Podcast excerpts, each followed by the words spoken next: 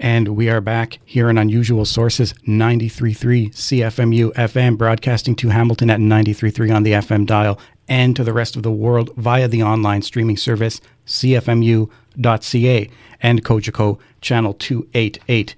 And I'm very pleased, as promised, to be presenting on the program today longtime Labour hero, a key voice in the Canadian Labour movement, Sid Ryan. He has served 6 years as the president of the Ontario Federation of Labour, where he represented over 1 million workers, and previously 17 years as president of CUPE Ontario and general vice president of CUPE National. I believe we have him on the line. How are you doing today, Sid? I'm doing very well, Brendan. Thank you for the opportunity to say a few words online. Oh, it's a pleasure. This is exactly what this program is about, and the work you do encapsulates a lot of what we stand for. And of course, we're very excited that you're coming tomorrow to Hamilton. For our listeners who don't know, Sid is launching his brand new book, A Grander Vision, My Life in the Labour Movement. Very comprehensive book that you can learn a lot from. And that is going to be happening tomorrow at Stonewall's Pub. In fact, I've just have the QP9114 local on my phone here, and it says, tomorrow, June 13, 7 o'clock p.m. at Stonewall's, 339 York Boulevard. I understand, however, that seating opens at 6 o'clock. Were you aware of that, Sid? Yes, Henry actually told me about it. Henry Tambrink, Evans, he informed me.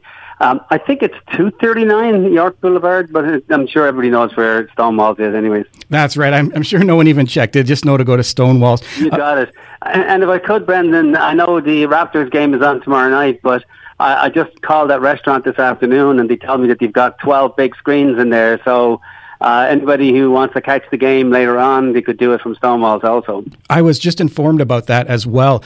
Stonewall's is going to be showing the Raptors game at 9 o'clock p.m. or thereabouts. So people can go to your talk, they can get the whole talk and ask questions and get a book signed and everything, and then they can still catch the Raptors game. Perfect. There's no reason not to attend this event tomorrow. I mean, really, there is. We're also trying to entice some NDP folks who will be in town for the Ontario NDP convention. A lot of people will come in on the Thursday night because the convention starts on the Friday. So hopefully any NDPers out there will also feel that you can come down and enjoy the moment. Well, absolutely. The truth is, I spoke with Libby Davies recently on the program. She was in Hamilton last week, and already NDP people were congregating in the city, and some of them went to see Libby. So I fully expect the same to happen for you tomorrow. Fantastic. That reminds me, actually, I mean, this is not your first stop. You are touring this book across Ontario, across wherever you can go in Canada. So how's the tour been going so far? It's been fantastic. The opening of it was on the Lula Lounge in April the 23rd. It was a packed house with 250 people. It was really exciting, lots of energy. Likewise, then I went up to North Bay, up to Sudbury, cross into Ottawa. I've had one out in Oshawa, which was a great event as well. So hopefully I'm going into Brampton next week and then the week after into St. Catharines. So, it's going very, very well. I'm very pleased with it all. Well, I could probably ask you, what are people interested in terms of the tour and your questions for the many aspects of your book? But when we look at your book, this is a work that is very grounded, just like your life is very grounded in the labor movement, in the working class. It's fascinating, the journey it takes you from your youth to the work that you have done and what you're doing presently. I mean, let's look at the crucible in which you were formed, the working class neighborhoods of Dublin. It looks to me as if struggle is imprinted on you, because from your earliest days, your family is there struggling to make ends meet, and this is a class struggle in the sense that you have conditions of existence where you are. You have got to put food on the table. You've got to get peat bricks for heating. You've got to rent clothes. But there wasn't much direct struggle against a sort of a class oppressor in those days in your youth, because from what I read, there didn't seem to be a lot of consciousness or awareness among, your peers that you were – the greater battle that you were in, you were kind of being ribbed there now and then because you were always trying to make ends meet. You had broken shoes sometimes, and you had to do a lot of bicycle errands and messaging and little jobs. So sometimes it seems when consciousness is low about the level of struggle, sometimes people's anger and frustration can be, misdirected against members of other members of their class that are being oppressed. Do you find that to be the case? Sometimes consciousness is low and maybe frustration is misdirected? Very much so. Particularly like growing up in Dublin, we lived in social housing. There was, nine siblings, including myself, 10, my mother and father, my grandmother. We all lived in a two-bedroom house. Little or no work in the mid to late 1950s in Ireland. Keeping in mind, Ireland only gained its independence in 1947. So we actually were a fairly young nation, not too much of a manufacturing sector. A lot of it was agriculture. So that didn't really apply so much. So I was living in the city. So little or no work. My father goes off to England. And but we lived, in social housing where there were like 50,000 homes that all basically looked the very same. There might have been 5 or 6 of these communities around the outskirts of Dublin. And there were breeding grounds for problems, poverty and later on drug addictions and crime. But I will say when I was growing up, at least I had a wonderful childhood. We didn't realize that we were living in poverty because practically everybody around us was the same way. But to your point, yes, there was a lot of folks would, it happens in the working class. If you're one rung, a half a rung above others in your community, they tend to look down or they tend to make fun of, particularly even this, the traveling people or the gypsies, as we would refer to them at the time, in Ireland. They were sort of even lower down the rung than the working class were, and they'd get an awful time. And it carried on, by the way. When Ireland became much more multicultural, folks from four corners of the world get an awful time in Ireland with racism, the Polish community in particular.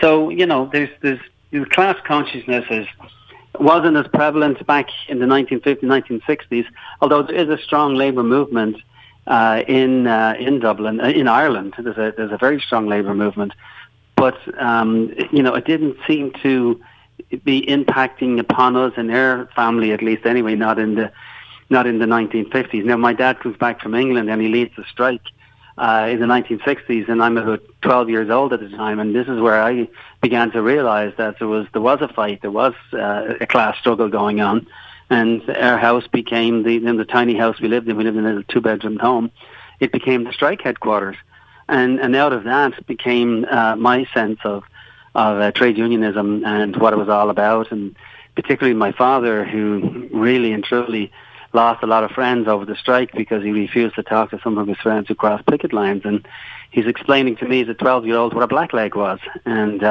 so I began to learn and became a bit more conscious of unions and of our rights and class consciousness as I gone into my early teens. Absolutely.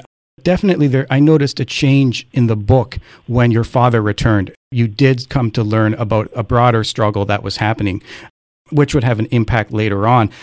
And, when we talk about struggle, you mention, of course, racism in Ireland among newcomers and among more marginalized groups. But, of course, there's also the big picture of the Troubles and the racism and anti-Catholic prejudice that you experienced that at an early age as well. And that must have made you very sensitive to injustice and discrimination. Well, it did, because the south of Ireland is essentially 95% Catholic. And Northern Ireland is at that time was probably 60% Protestant, which completely controlled all of the levers of government. Best jobs went to the Protestants, best housing, gerrymandering of the voting system. Civil rights became a huge issue. So as a 16-year-old, I was sent from Dublin with the company I worked with up to Belfast with a journey person. I was like 16 at the time, and it was 1968, and the Troubles were just beginning to erupt, and people coming out onto the streets, and yeah, so I was in these what we call digs, a place where we were staying, a woman's home that opened their home up and had like a little bed and breakfast basically. And there were some folks there from Northern Ireland, Protestants working in the shipyards. And when they found out we were from Dublin, they turned around and basically called me a little Fenian bastard. So, like, my eyes were really opened up at this stage. Like, there was a lot of bitterness and venom in the way this man, you know, spoke to me. So I got a real sense at an early age when I saw the struggles on the streets and the civil rights movement being attacked and the police standing by and letting it happen. You could see that the state became the instrument in some respects of the oppression of the Catholic community in Northern Ireland. And so they took to the streets very much at the same time as the civil rights movement in the United States was coming to the fore as well. So, and probably, you know, I would dare say the civil rights movement in Northern Ireland was inspired by the civil rights movement in the U.S. Yes, you make that argument in the book. And, I mean, it's obvious that in your upbringing you experienced or saw discrimination and oppression from many angles. You saw people below you socially getting discriminated against. You experienced discrimination. And later when you came to Canada for economic opportunity, you had opportunities for jobs and such, even though you yourself were an immigrant, because not all immigrants were created equal. And you talked about that in the book. You could go into that, but certainly you realized Canada was also not a utopia in the sense that discrimination still existed.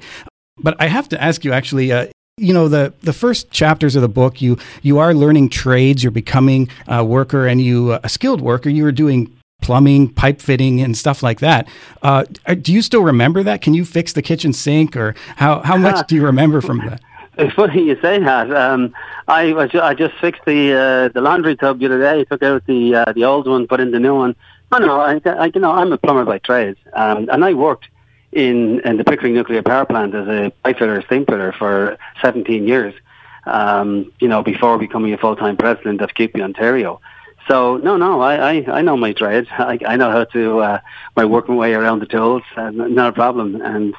And sometimes I wish I should be back on the tools as opposed to taking the abuse in some cases that I took at the OFL from some union leaders, but that's another story. Maybe you still are plumbing in the sewer, so to speak. Fair enough. Well, you mentioned the Pickering plant, of course. You actually got involved in early struggles on health and safety and were a pioneer in looking at some of the safety issues that had been totally neglected within nuclear power plants and some very exotic technology. So you became more and more involved in labor, eventually becoming the president of CUPE. And I wanted to talk about that because that was a very big time in your life. You engaged in so many progressive causes in your tenure as a CUPE leader. And I guess one of the more controversial or difficult struggles there for you was your support for international law and solidarity in Palestine.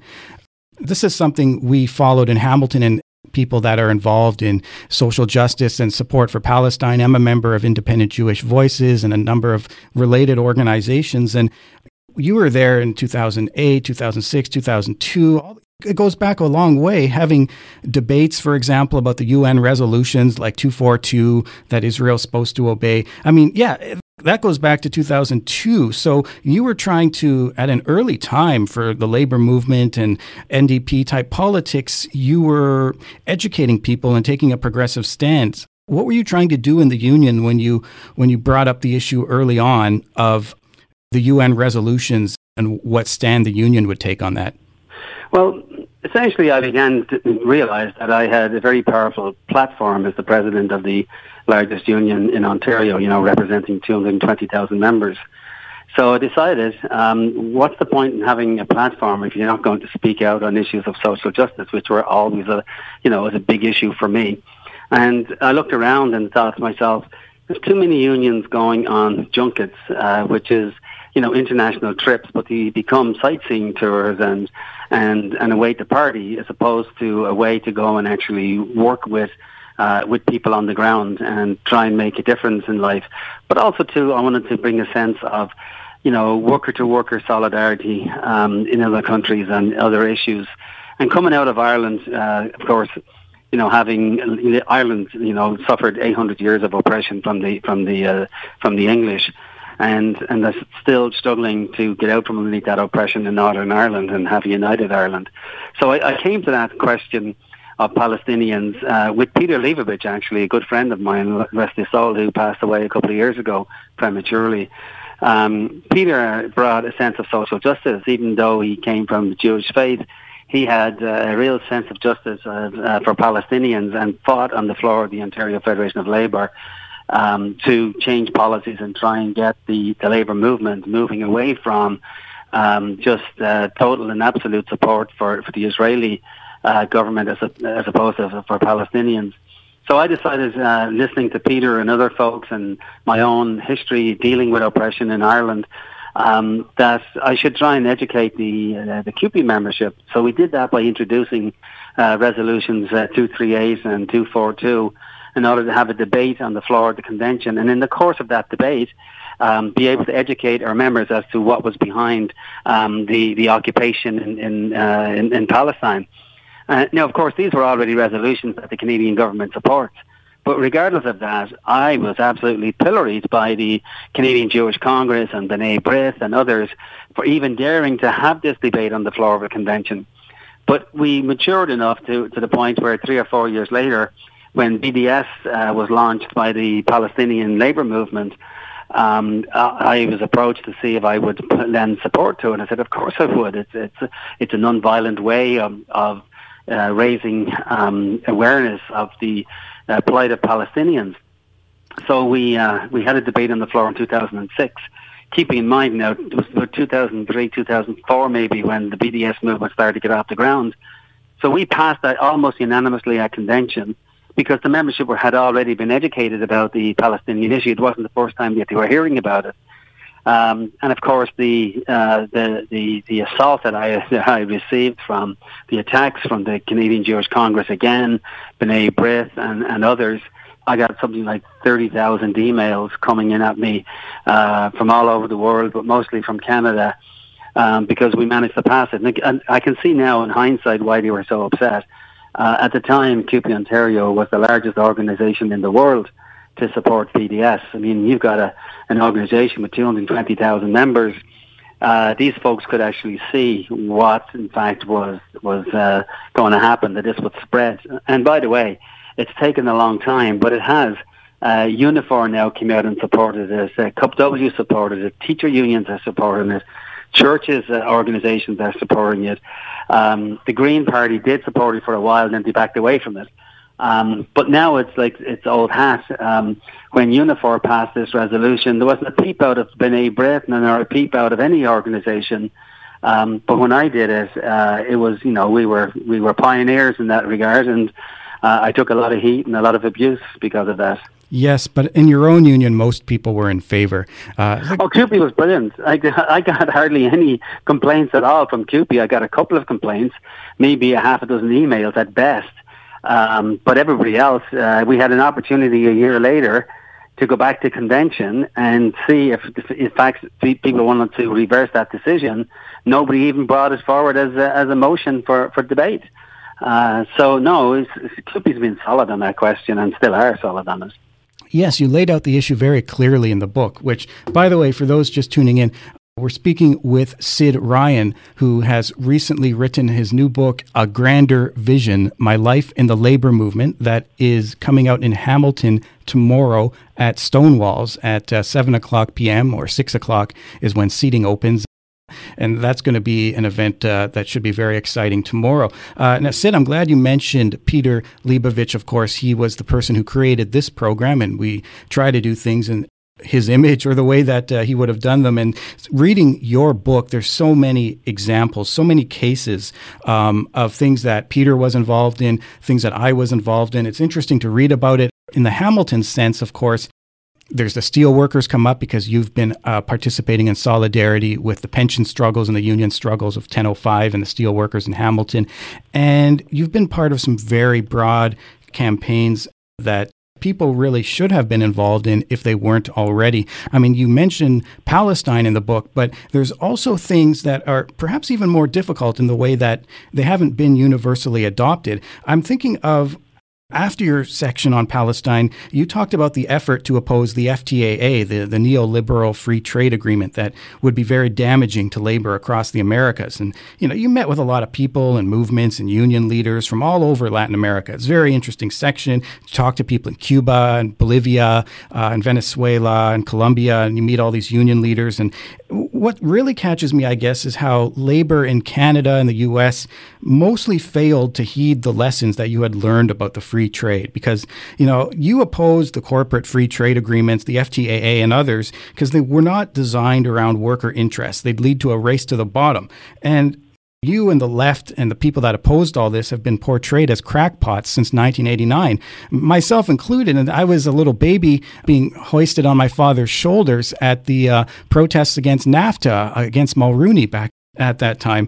And all of the things that you predicted and that others predicted would happen have happened. And you can see what's happened to labor standards and wages. Everything you warned about has come to pass. And yet you very incisively write that it was Donald Trump who picked up on a lot of the dissatisfaction caused by the free trade agreements, and people like Donald Trump because the institutional left did not oppose these things properly or consistently. That's kind of a large part of the problem we face now, isn't it? Because there isn't or hasn't been a labor or left voice uniformly and courageously taking positions against neoliberal globalization and these free trade agreements. So that seems to be a major problem that you've been trying to address. Exactly, and you know we proved that you could, in fact, defeat free trade agreements. When George Bush announces in Miami that he was going to go to Quebec City for the OAS, which is the Organization of the Americas, he was basically saying that we're now going to go beyond NAFTA and we're going to have a free trade agreement right across the hemisphere. And, you know, I was part of CUPE Ontario was part of the struggle to say, like, hell you will. So we mobilized like crazy, and the CLC did as well. But unfortunately, most of the unions, when they got to Quebec City, had cut a deal with the government in order to get some funding for a sort of what they call a parallel people summit. So they took this money and decided then that they would not march to the wall because, you know, the government and others were concerned about 50,000 people showing up and possibly pulling down the wire fencing and so on and so forth. So they decided they were going to turn away and march out to an empty parking lot. And I'm like, oh man, like how can you do this? This is crazy. So of course we broke ranks, CUPE Ontario did, and about 1,000 or 2,000 other people, and we all went down to the wall. But the point was is that we had 50,000 people mobilized against this free trade agreement. So then we knew we were onto something. So we started working with contacts that I'd made in South America and in Cuba. And in Cuba came on side with Bolivia, essentially to say, Cuba said, we'd like all future meetings of the FTAA to take place in Cuba, in Havana. So we had maybe, I don't know, a half dozen meetings down there. So I met up with Evo Morales, even from Bolivia. He wasn't the president at the time. He was a councillor. He was running for president. I was on a panel with him. But anyways, at the end of the day, we managed to mobilize across the hemisphere, and we actually defeated it.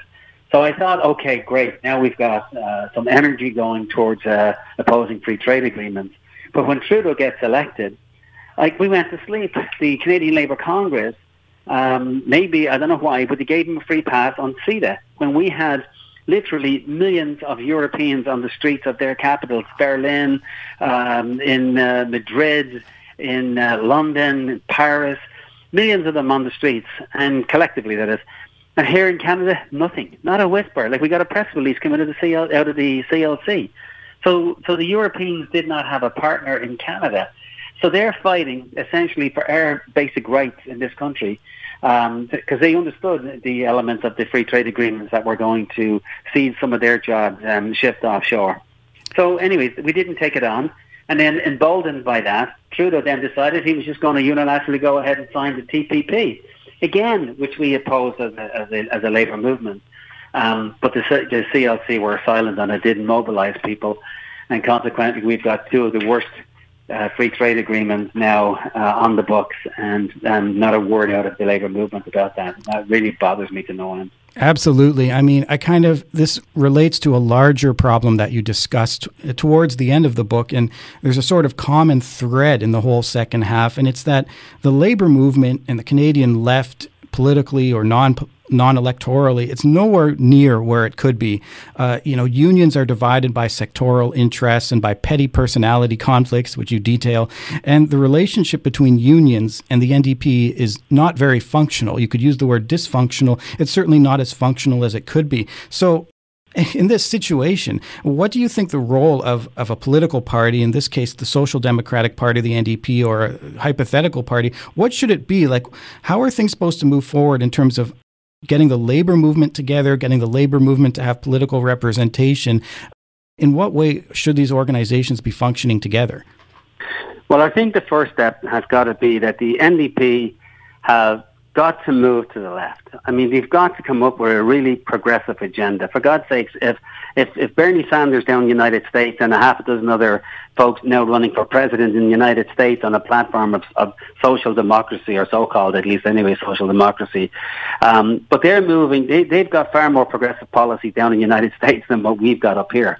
So these milquetoast campaigns that the NDP have been running, the last federal election was a complete and total joke with Mulcair, and then the one prior to the last provincial election with Andrea Horvath, where she tried to mimic some of the Tory policies, it was just a disaster.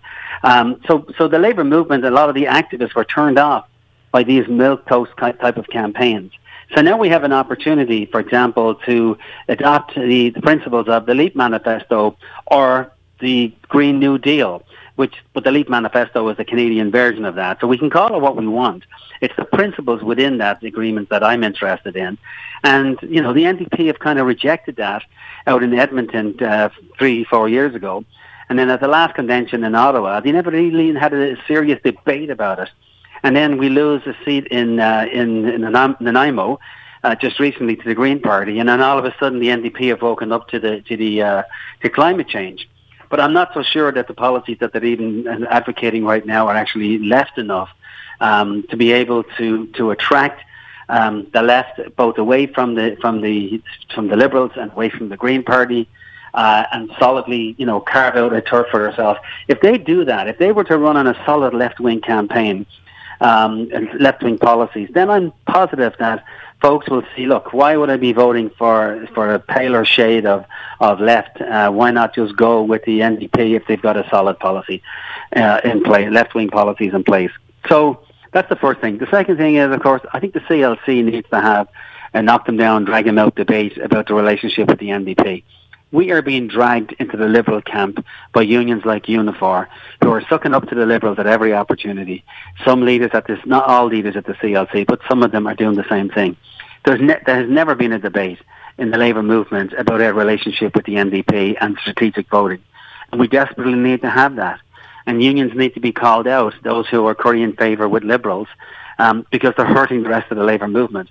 And they're doing it based on single issue type of issues. Like, for example, Unifor sucks up to the Liberals because they're looking for monies, taxpayers' monies, to be invested in corporations such as in the auto sector. You know, some of the richest corporations in the world. You have Unifor in begging them for subsidies to these rich corporations, allegedly to save jobs. Well, how did that work out in Oshawa after all the billions of dollars of subsidies that had been given to General Motors over the years? They walk away from the biggest plant that they had in Canada. So you can see that those policies are not working, and we have to stop these unions dragging us into the Liberal camp. And it's not just Unifor, by the way. SEIU are doing it as well. The nurses are doing it. A lot of the teacher unions are doing it. Like, there's got to be a debate, and people need to decide what side of the fence that they're on.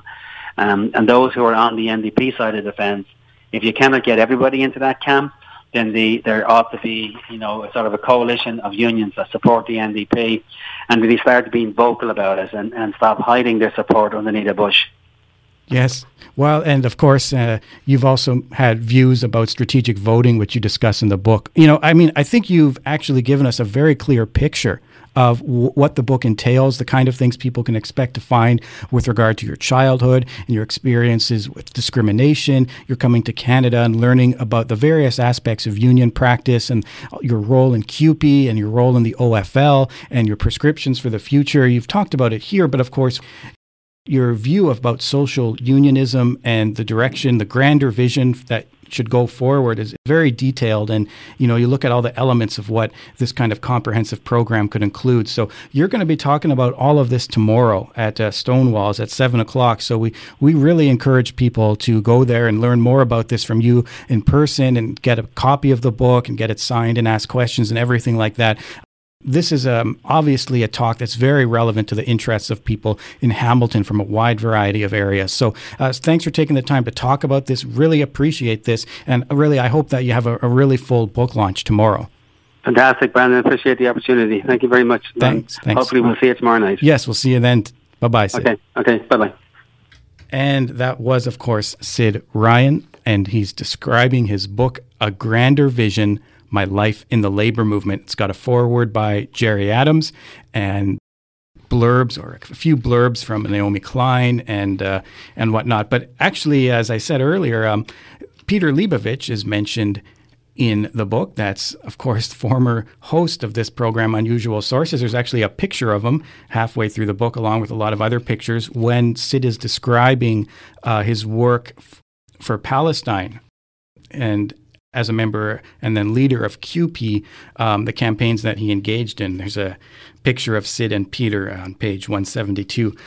This is a very interesting inside look at the labor movement in Canada, inside CUPE, inside the kind of struggles you get involved in or engaged with when you stand up for justice.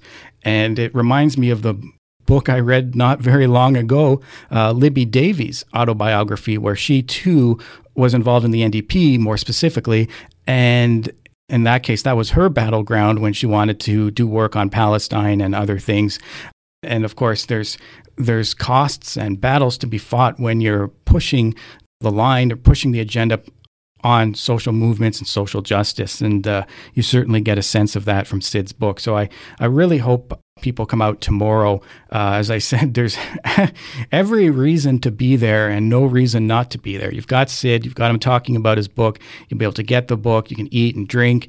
And then the Raptors game will be on right there on 12 big screens. So you don't have to rush home to go catch the Raptors game, because you can just stay there after seeing Sid. So that's what I'm going to do. And that's what people I know are going to do. So we got to take a short break here, and we'll be back.